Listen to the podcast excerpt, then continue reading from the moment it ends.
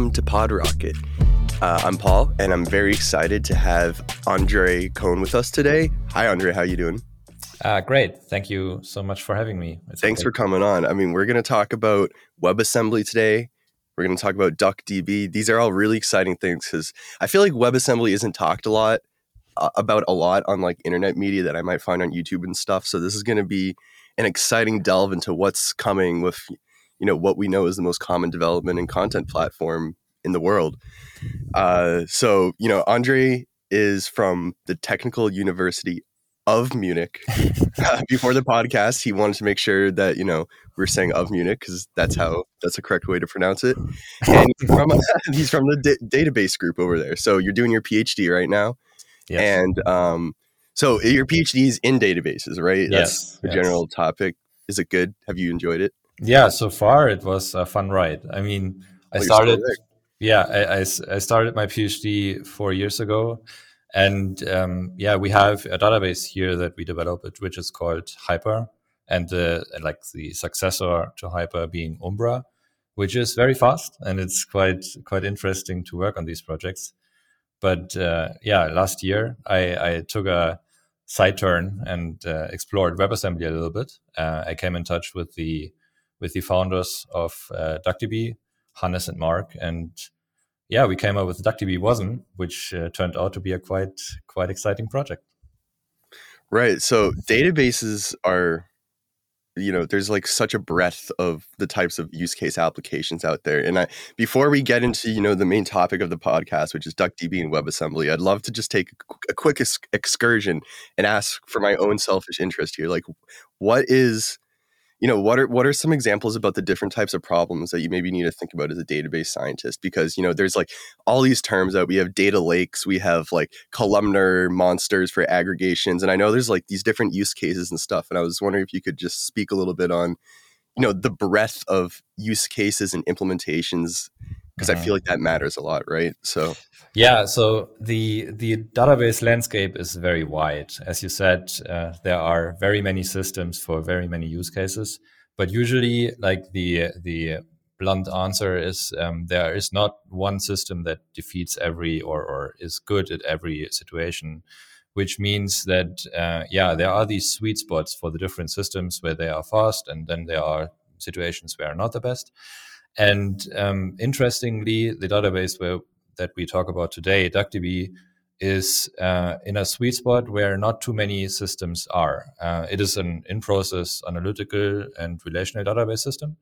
And the the keyword here that you can focus on a little bit is in process because in contrast to many systems out there, uh, you can just use it more or less as a query engine if you want. So like a large uh, user group of DuckDB is just, for instance, in the Python world, where you just spin up your Python script, have pip install DuckDB, and then you can just go from there, uh, querying with SQL whatever data you have, right? This convenience is something that uh, is a very strong argument for DuckDB because existing systems usually ask you to install something, have a server running, uh, things like that. So um, DuckDB focuses on very fast analytics in situations where you want to be ad hoc or uh, embedded, uh, situations where you don't want to have the hassle dealing with the server, and or yeah, you can use it. So as that's server. what in process yeah. means. It means yes. it's like it's in the Python process. Is that can I think about it that way or? Yeah, yeah. So okay. if you we would just in memory, if you the, the interesting no, it's not, uh, it's not only memory. in memory. I mean, okay. you can it is in memory, but you can also use it uh, out of core. Gotcha. So with writing to disk. But the the key difference is if you have like a Python script and you want to use DuckDB, uh, you can just use it as if it was a Python library. So it feels very integrated into your program. Whereas if you have an external database, let's say Postgres or so, you would uh, set up Postgres, you would connect against or to Postgres, and then fire some SQL queries against Postgres. The big difference here is that like the the approachability of this whole um, of this whole concept is very very strong because if you if you want to use DuckDB in your script, you can just without much setup uh, like uh, take it from there. So so you can you can use it as a library. Now, when you say that, does that mean I'm going to get tab completion in my code editor? Or when you say I can use it as a library, is it more like we're talking lower level? No, no. Uh, I, I'm talking about if you have, for instance, in your process, your your data sitting, for instance, in your pandas frame or so, and you want to like pandas is very widely used in Python, for instance. If you just want to query this existing data, the um, um, you don't need to ship your data somewhere else, but you can just use DuckDB to consume the data that you already have, which is a fa- faster and b more convenient if you just uh, want to get your answers for your analytical queries. And is the in process kind of benefit here the speed up because is is one of those things I'm just thinking lower level because oh we don't need a you know there's no inter-process communication there's no network communication there's no like paging as heavily in different sectors of memory on the cpu level mm-hmm. and on disk okay so it's like we're getting all these benefits into yes so of course with the convenience like the second big point is of course if you have your sitting uh, your data sitting in in your process you don't need to spend time shipping it over the wire to or or over a domain socket or whatever uh, communication you use um, because a socket database. has latency, right? As well. Yes, yes, yes. And I feel like usually, as you know, a higher level programmer myself, I think of a socket. I'm like, oh, it's a direct. It's like I'm talking to the other guy in the room. It's he's right there, you know. But there's still there's something to be realized there if we're doing massive volumes of work. Gotcha. Great. So, all right, we got a little bit of database speak in here before we talk about, you know, really what you're focusing on, which is bringing DuckDB into WebAssembly right? And and and exposing it to a bunch more use cases all over the place. So, do you want to maybe start off of talking a little bit about how you start get got started with the project and what is WebAssembly for people that are just stepping mm-hmm, into it? Mm-hmm.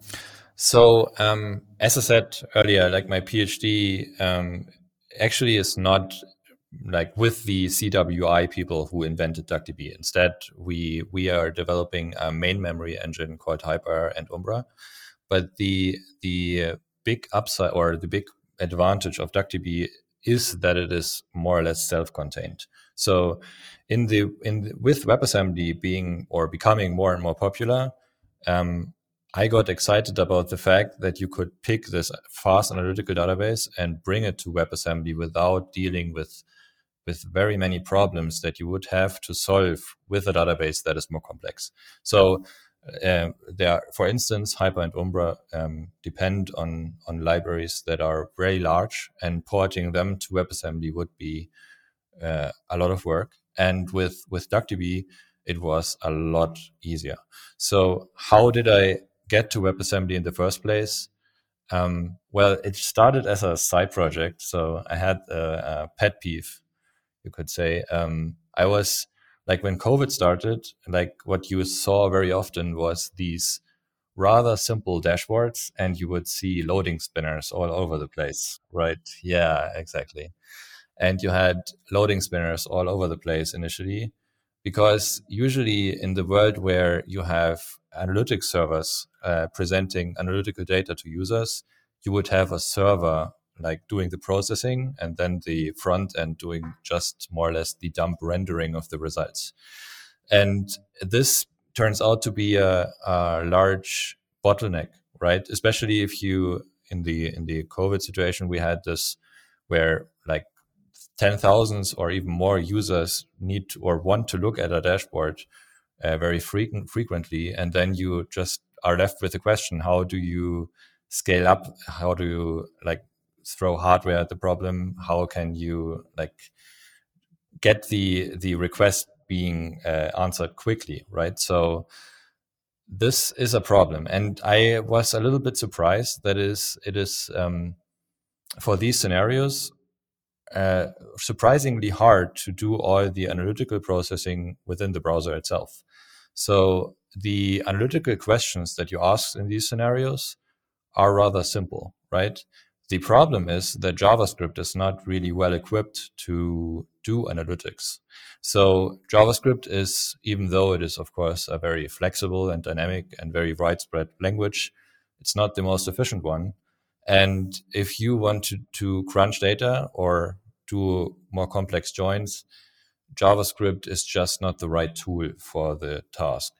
So sorry if I may interject for a second. When you when you're mm-hmm. talking about processing with JavaScript, we're saying, all right, and in this example that we're talking about in the yeah. back end, it's JavaScript grabbing this data, grabbing that data, combining, yeah. aggregating, summing, making yeah. our lines. To, okay, gotcha. exactly. So these are our tasks that databases do all the time, right? So you just fire your SQL query against your your database of choice, and what the database internally will, will do, it will, yeah, it will join the uh, like the rows using hash tables and aggregating them and so on.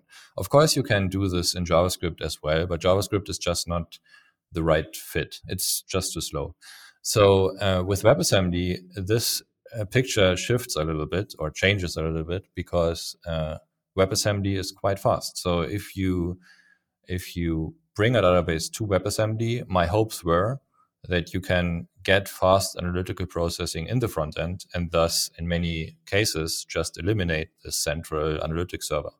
So in that situ- in in these situations you would just serve the very same dashboard. For the user it would be the exactly same like output but you don't have you no longer have a server processing in the back background that you need to scale but instead everything is computed in the front end. Of course this has implications. This is not working for every situation. But the cool thing is that this was a, let's say, a first stepping stone towards a uh, an area that you could explore. Uh, um, because with the browser or front end being more powerful, you can build much more exciting things, right?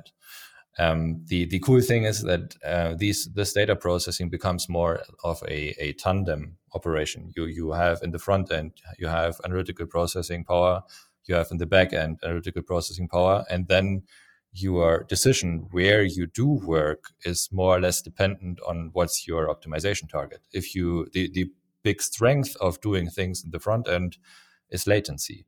If you if you just want to have let's say a filter in your dashboard and you just uh, have your uh, snappy interface like giving you the new range uh, you can decide whether if you want to just send it to some remote server which will immediately bring up the cost of the round trip to the server or you do it in the browser and you have immediately your snappy result. So the difference there is very very surprisingly cool. So if you if you have that once it's it's it really feels very snappy to have have the processing done in the browser so how how is this uh, different? I guess if I had a dashboard and I said, "All right, I want to display all the COVID data from Massachusetts," I brought it all in, and I had, God, I don't know, like a thirty or fifty megabyte array of numbers in memory. Right now, that JavaScript is. I feel like I'm pretty good at slicing that with a JavaScript. I'm pretty good at combining it, and it's pretty snappy. But what we're talking about is like on on another level, right? We're talking about intense processing in joins that need a database engine, but you don't. But we're bringing it to the front. Is that kind of where this? Yeah, there, there are. Sorry, there are two two points here that I want to want to make. Of course, I totally agree with you. Like uh, scanning through 30 megabytes of rows, even in JavaScript, is not a terribly expensive operation. But but there are two sides to it. First, um, usually like of course if you just compute a single sum or account or so or minimum maximum blah blah blah this is simple. You just even to write this in, in code this is in, in javascript just uh, usually a single loop you just uh, compute something this is uh, easily done. But let's imagine you have uh, three or four of these 30 megabyte um, sets of rows and you just decide I want to join my COVID data with uh, the states and then find something out over the course of a certain time range and then uh, join this with uh, population or uh, like age uh, range or so. These kinds of parameters like immediately bring up the question how do you evaluate joins efficiently? And then like this is a business where databases are already very, very good at. And if you just do it by hand in JavaScript, you will end up A being slower and C, uh, uh, B being um, uh, probably not optimal. Like is this this for instance, uh, evaluating joins is a very well explored uh, problem in in the database community, which has many um, rabbit holes if you just want to try uh, to build this yourself. I mean, I can almost guarantee you if you just hand uh, like write this naively, you will end up with uh, an implementation that is not the optimal one. And um, but yeah, this is nothing you actually have to worry about, right? Especially if you know SQL. Like this is the second point that I wanted to talk about. If you know SQL, uh, you don't need to write a for loop over your 30 megabytes at all, right? So you just load your your data in your in your database, and then you just write your SQL query, and the database takes care of everything else. So it's not only about the fact that you uh, are efficient when processing, but it's also the convenience to just use the querying language that you are uh, that that many are familiar with. Right, that's widespread and well known. Yeah. Right. Okay. So that totally makes sense, and we're taking this and. In, in the in the COVID example, I guess you know one possible. There's a bunch of ways you could do this, but one possible architecture is you, you're running WebAssembly DuckDB. You bring in the data, you load it live on that very you know loading of the web page and then you can query that database to populate your graphs very quickly um, conversely could you have a web page with duckdb you know that stores something in the local browser memory or, or cache and then you load that up and it's already there sort of yeah um, cool okay i mean we we are uh, exploring this um, quite a bit at the moment of course this is something like local persistency in the browser is a difficult topic. I mean, usually people have something like IndexedDB that they use, which is not really fast. But um, there there are scenarios that we could focus on in the future, which would, for instance, allow us to just have a locally persistent version persistent version of DuckDB that would behave just like a normal database. This is for some reasons that are out of reach for us, not working today. Like for instance, the uh, the browser APIs are a little bit evolving at the moment. What we would need is a local file system access that is fully synchronous. Uh, this, like, there are is a current origin trial in Chrome that allows us or gives us synchronous file system access, but unfortunately, the authors decide to decided to have two calls in there being asynchronous, truncation, for instance, being one and um, yeah, this hinders us at the moment to like go fully the the uh, native persistency route. But this is something we want to explore in the future. I wouldn't consider this to be like, uh, especially today, not the main selling point of DuckDB Wasm, but this is a very exciting opportunity for the future. If he if we are able to get it uh, fully persistent locally, um, you would get IndexedDB on steroids with DuckDB Wasm without yeah I mean it is like that right? So you have just your your local database like writing to your local browser uh, uh, file system. And then whenever you you visit the website again you can just pick the data up that you left and just consume it with SQL as you are used with like native applications on on, on mobile devices do this for ages right? But right, in the browser right. you are usually very limited in what you can do.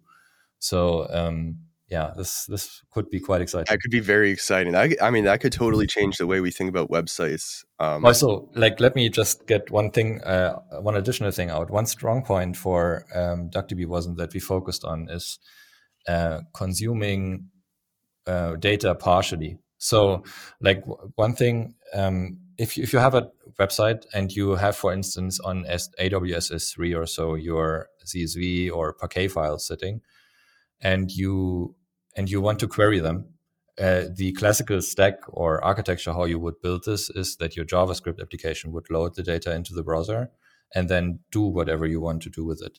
But databases traditionally are quite strong at just picking up those parts of the file that you are interested in, right? So if you only read a subset of the columns within a Parquet file, or Parquet is a format that is also structured in, they call it row groups uh, you are only interested in a certain part of the Parquet file because, for instance, it's ordered by time and you are only interested in, let's say, the last 10,000 entries in there, then um, Wasm will be able to query these files and read only the parts that qualify, which is cool because then you can have your remote file being one gigabyte large, but the relevant data for your browser relevant query is uh, in the order of let's say 10 to 20 megabyte or so, which will be then in a manageable area.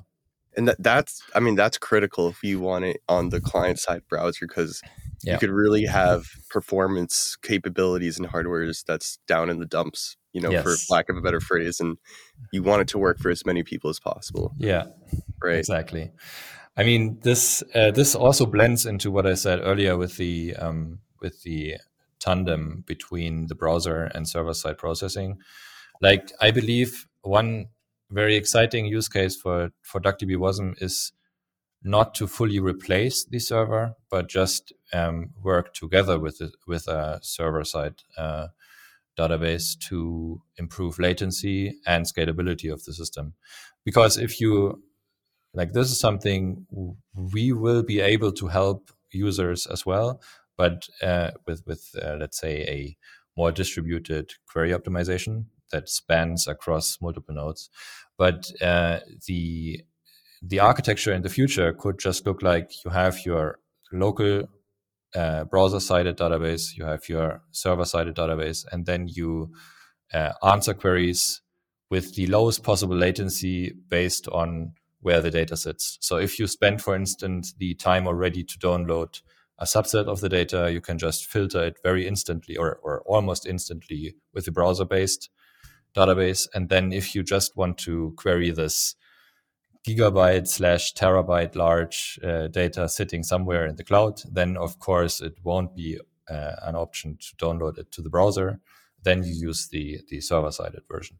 So this tandem could uh, could like lead to very interesting new ways how you design these applications that would get rid of very many loading spinners today. I know I've used D3 before for massive data sets and it's done a pretty good job, but you know, that's only on some data. Like this is going to open up data, every type of data, every type of bit and byte that you can store. Um, and you know d3 is definitely it has its use cases so maybe those people who need who did the spinners maybe should have checked out some of you know the new capabilities of d3 it's interesting that you that you mentioned that like i'm uh, or or we de- we developed DuckDB Wasm together with uh, a professor at the CMU, uh, Dominik Moritz, who is the author of Vega. Do you know Vega? I, Vega I, is Vega is a visualization framework which is uh, based on D3. And um, the the cool thing there is that it, for instance, talks arrow, and uh, we can just feed uh, or integrate DuckDB Wasm rather easily into Vega to just uh, like display whatever data you want to display, which allows you to just formulate your data processing with SQL instead of the Vega transforms, and then let Vega do the visualization business with uh, yeah, displaying your charts. Which sounds how it should be. You know, it's compartmentalized, yeah. and the, the things that are good at what they do are doing the things at what they're good at. Yeah. Hey, this is Emily, one of the producers for PodRocket. I'm so glad you're enjoying this episode. You probably hear this from lots of other podcasts, but we really do appreciate our listeners. Without you, there would be no podcast. And because of that, it would really help if you could follow us on Apple Podcasts so we can continue to bring you conversations with great devs like Evan You and Rich Harris. In return, we'll send you some awesome PodRocket stickers. So check out the show notes on this episode and follow the link to claim your stickers as a small thanks for following us on Apple Podcasts. All right, back to the show. I would love to take a little excursion also off the database. I mean, we could still get in. We'll probably get back into it, but you know about WebAssembly specifically. Um, so you know what is it? Uh, you know, it's it's this new sort of like compiled assembly language that runs in the browser. But I was wondering if you could, you know, enlighten us a little bit more about some of its capabilities, maybe some of its downfalls. Because every time I hear about something that's running some new feature in the browser, I'm like, all right, who's going to hack it first? You know like what what are they going to find? How are they going to what's the new way they're going to control my computer if it's not flash games you know? Mm-hmm. so so i wonder about the security as well.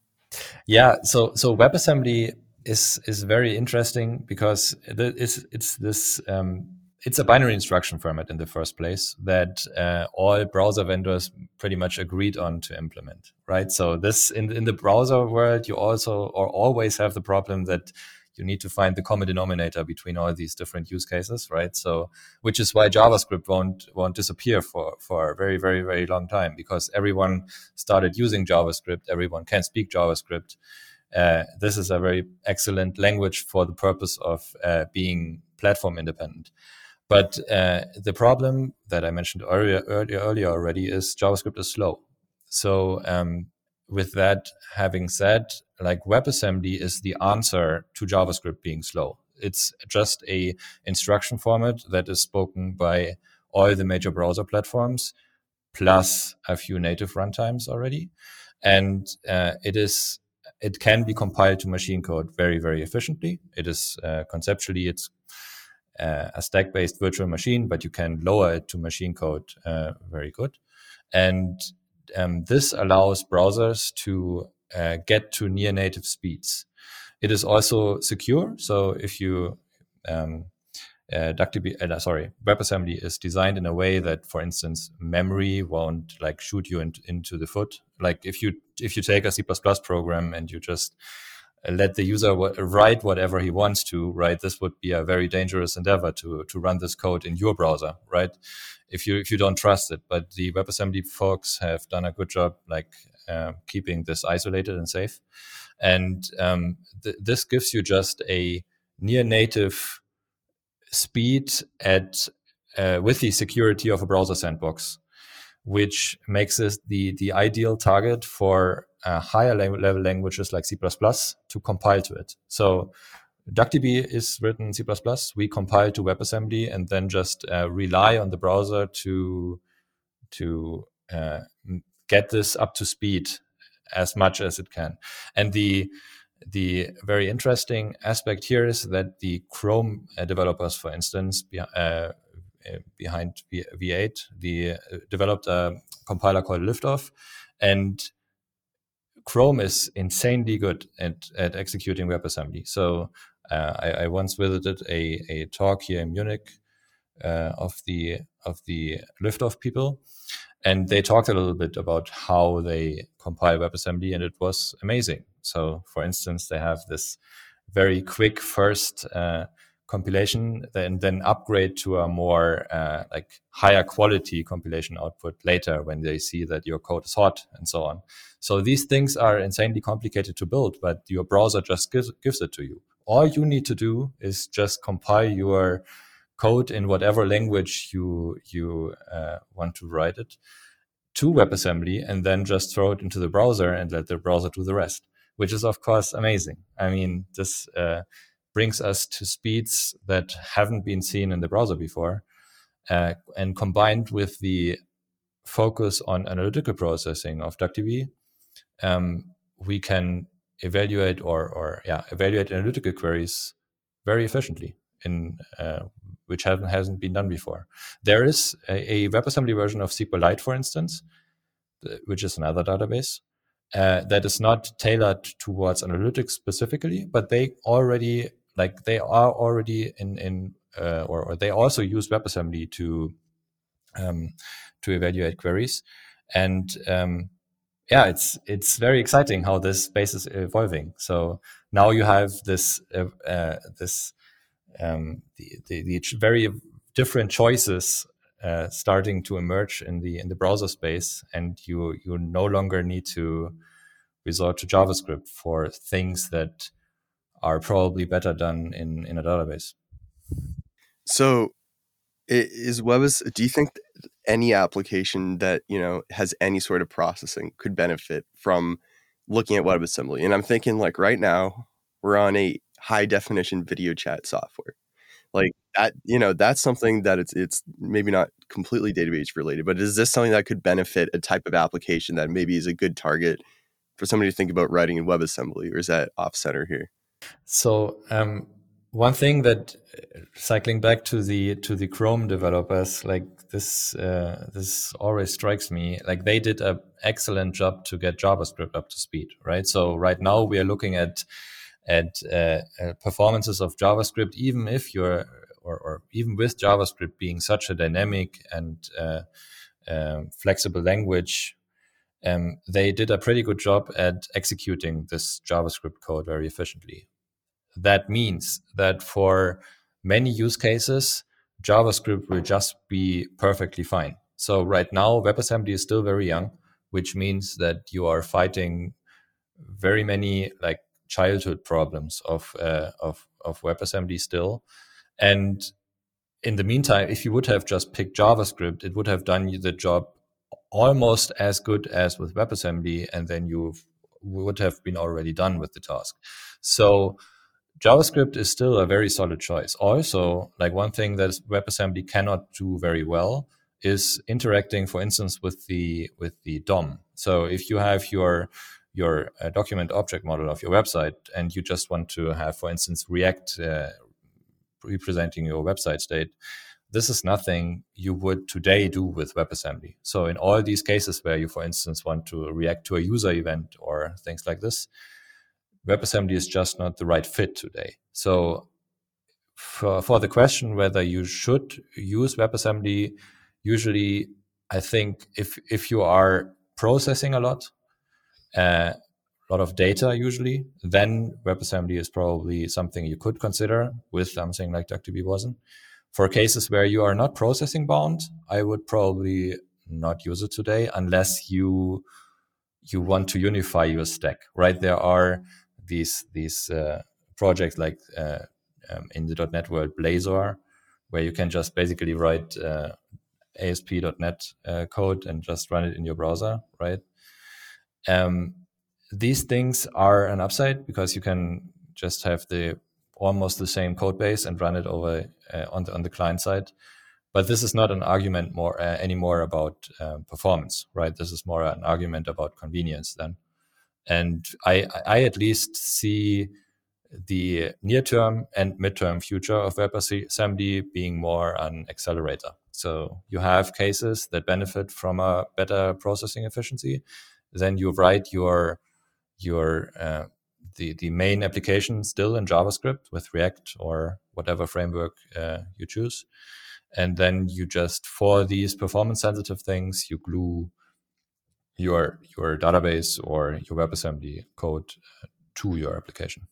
So right now it's very much in the phase of like it it works and it has you know very tangible benefits, but how realistic is it to use it? It's in certain very specific use cases right now that relate to maybe processing. Um, and because yeah, I mean JavaScript is so mature at this point, and like you said, uh, I've, I've watched other YouTube videos of you know conferences and stuff of people talking about well you know we had this problem but the chrome guys just solved it by making javascript faster again. So you know that's where they just keep doing a very good job at making it javascript faster so. Yeah usually usually today like more and more things are about data right? So um, even if you like uh, just pick our use case of like accelerating analytical processing in the browser um, this already touches a very large variety of, of use cases right so probably with with data being like ever more present and more and more relevant to users um, the data processing alone is a very strong argument probably to consider sooner or later using DuckDB WASM or like a database in WebAssembly, whatever it, it will be. Um, because this is still something that we are good at. But um, yeah, as you said, for if you have just a, a an application or a CRM tool or whatever, like a, a very um, um, a very complex interface where you need to guide users and so on. This is nothing that you would where you would benefit from WebAssembly immediately. Gotcha. And one last thing about the WebAssembly, uh, just as a topic in general, um, you know, it's a standardized, you know, compiled language by which like these engines can run code and run as you said is at near native speeds. That's one of that's a big thing for like a language like Go uh, where you can write something and you know it runs everywhere. Do you think that WebAssembly is going to start stepping into that role in any way of being a, just a common, a common you know runtime that people are just going to use to to perform the work that they need that they need to do? Yeah, uh, it's interesting that you that you focused on on runtime. Um, one thing that strikes me as a very interesting future uh, environment where WebAssembly will have a deep impact is actually uh, function as a service. So if you if you look at, for instance, uh, Cloudflare functions, I'm not quite mm-hmm. sure whether you've or uh, workers. Seen, yeah, sorry, Cloudflare workers and Netlify also has an offering. They um, what they do instead of or in contrast to AWS lambdas, they don't like they use just WebAssembly and JavaScript to um, to build function as a service in a very cheap way. So there is a cool uh, article about how Cloudflare workers internally work. What they uh, what they basically do is while you do your HTTP handshake with Cloudflare, they already prepare your function to be executed. And then when the HTTP handshake is done, they are ready. So which which basically eliminates this cold start problem right. that you have with AWS Lambda.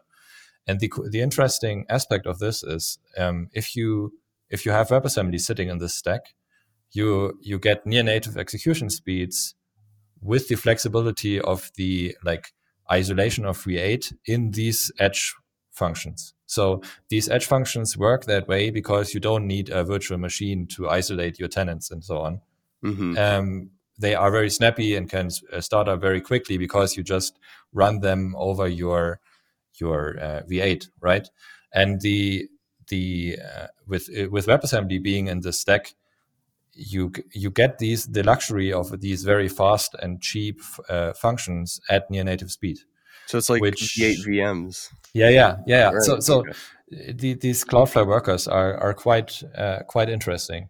Of course, um, this is still also very young. So I, this is nothing we have uh, explored excessively today. But I totally see that running SQLite or DuckDB WASM in there is a huge opportunity because then you just introduce another layer towards your data sitting in S3 Closer. that can scale much easier or, or much, much better uh, when answering your SQL queries um, at a lower price. So you could, for instance, cycling back to this tandem thing, if you have your processing in your browser, you're processing on your nifty backend server, and you have your processing on your in your edge servers in between in the function as a service, you could just decide I I do my my processing there, like the closest to the user, but uh, the first or the the closest to the data necessary in terms of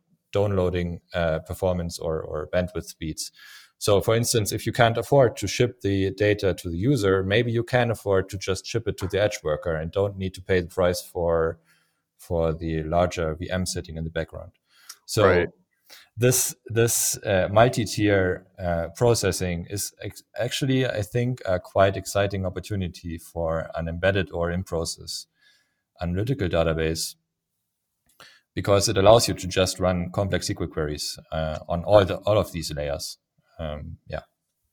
So let's hope Cloudflare puts that in because yeah, we looked at Cloudflare workers uh, more closely actually, and um, one one downside is they they currently implement the service worker API, which doesn't allow us to mm-hmm. implement these remote um, synchronous fetches that we talked about before, like mm-hmm. this file system. We we built on top of a file system that would partially read remote files, and right now um, we can't do this in the current version of Cloudflare workers, but I hope, uh, or or I'm cautiously cautiously optimistic that this will at some point be ruled out or sorted out, and then um, yeah, we are we are happy to to uh, work with them. This this would be quite nice.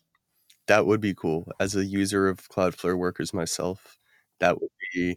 I like. I love to just dump like computational needs on them. I don't know. Do they just make it really easy? You know, if there's simple aggregations and transformations, put it close to your customer. Yes, totally. Um, and and the costs are are so small, right? So they are very very cheap. Yeah, yeah, yeah, It's like they definitely did something special, um, taking from the Lambda people and making something novel.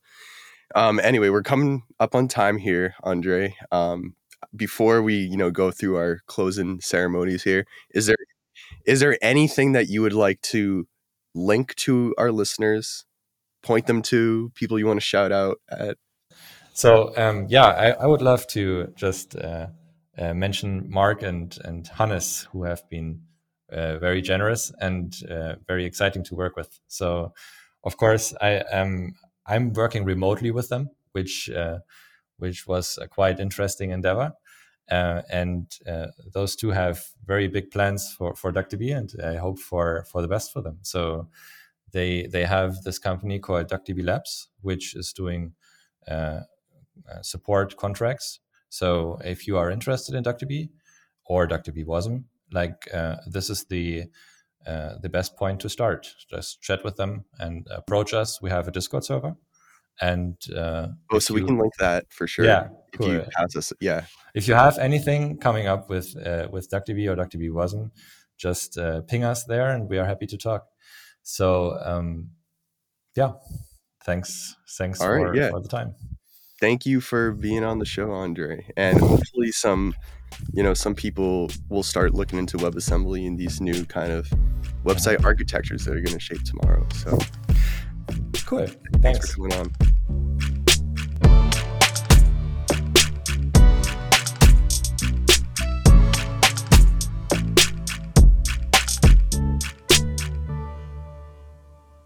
Thanks for listening to PodRocket. You can find us at PodRocketPod on Twitter, and don't forget to subscribe, rate, and review on Apple Podcasts. Thanks.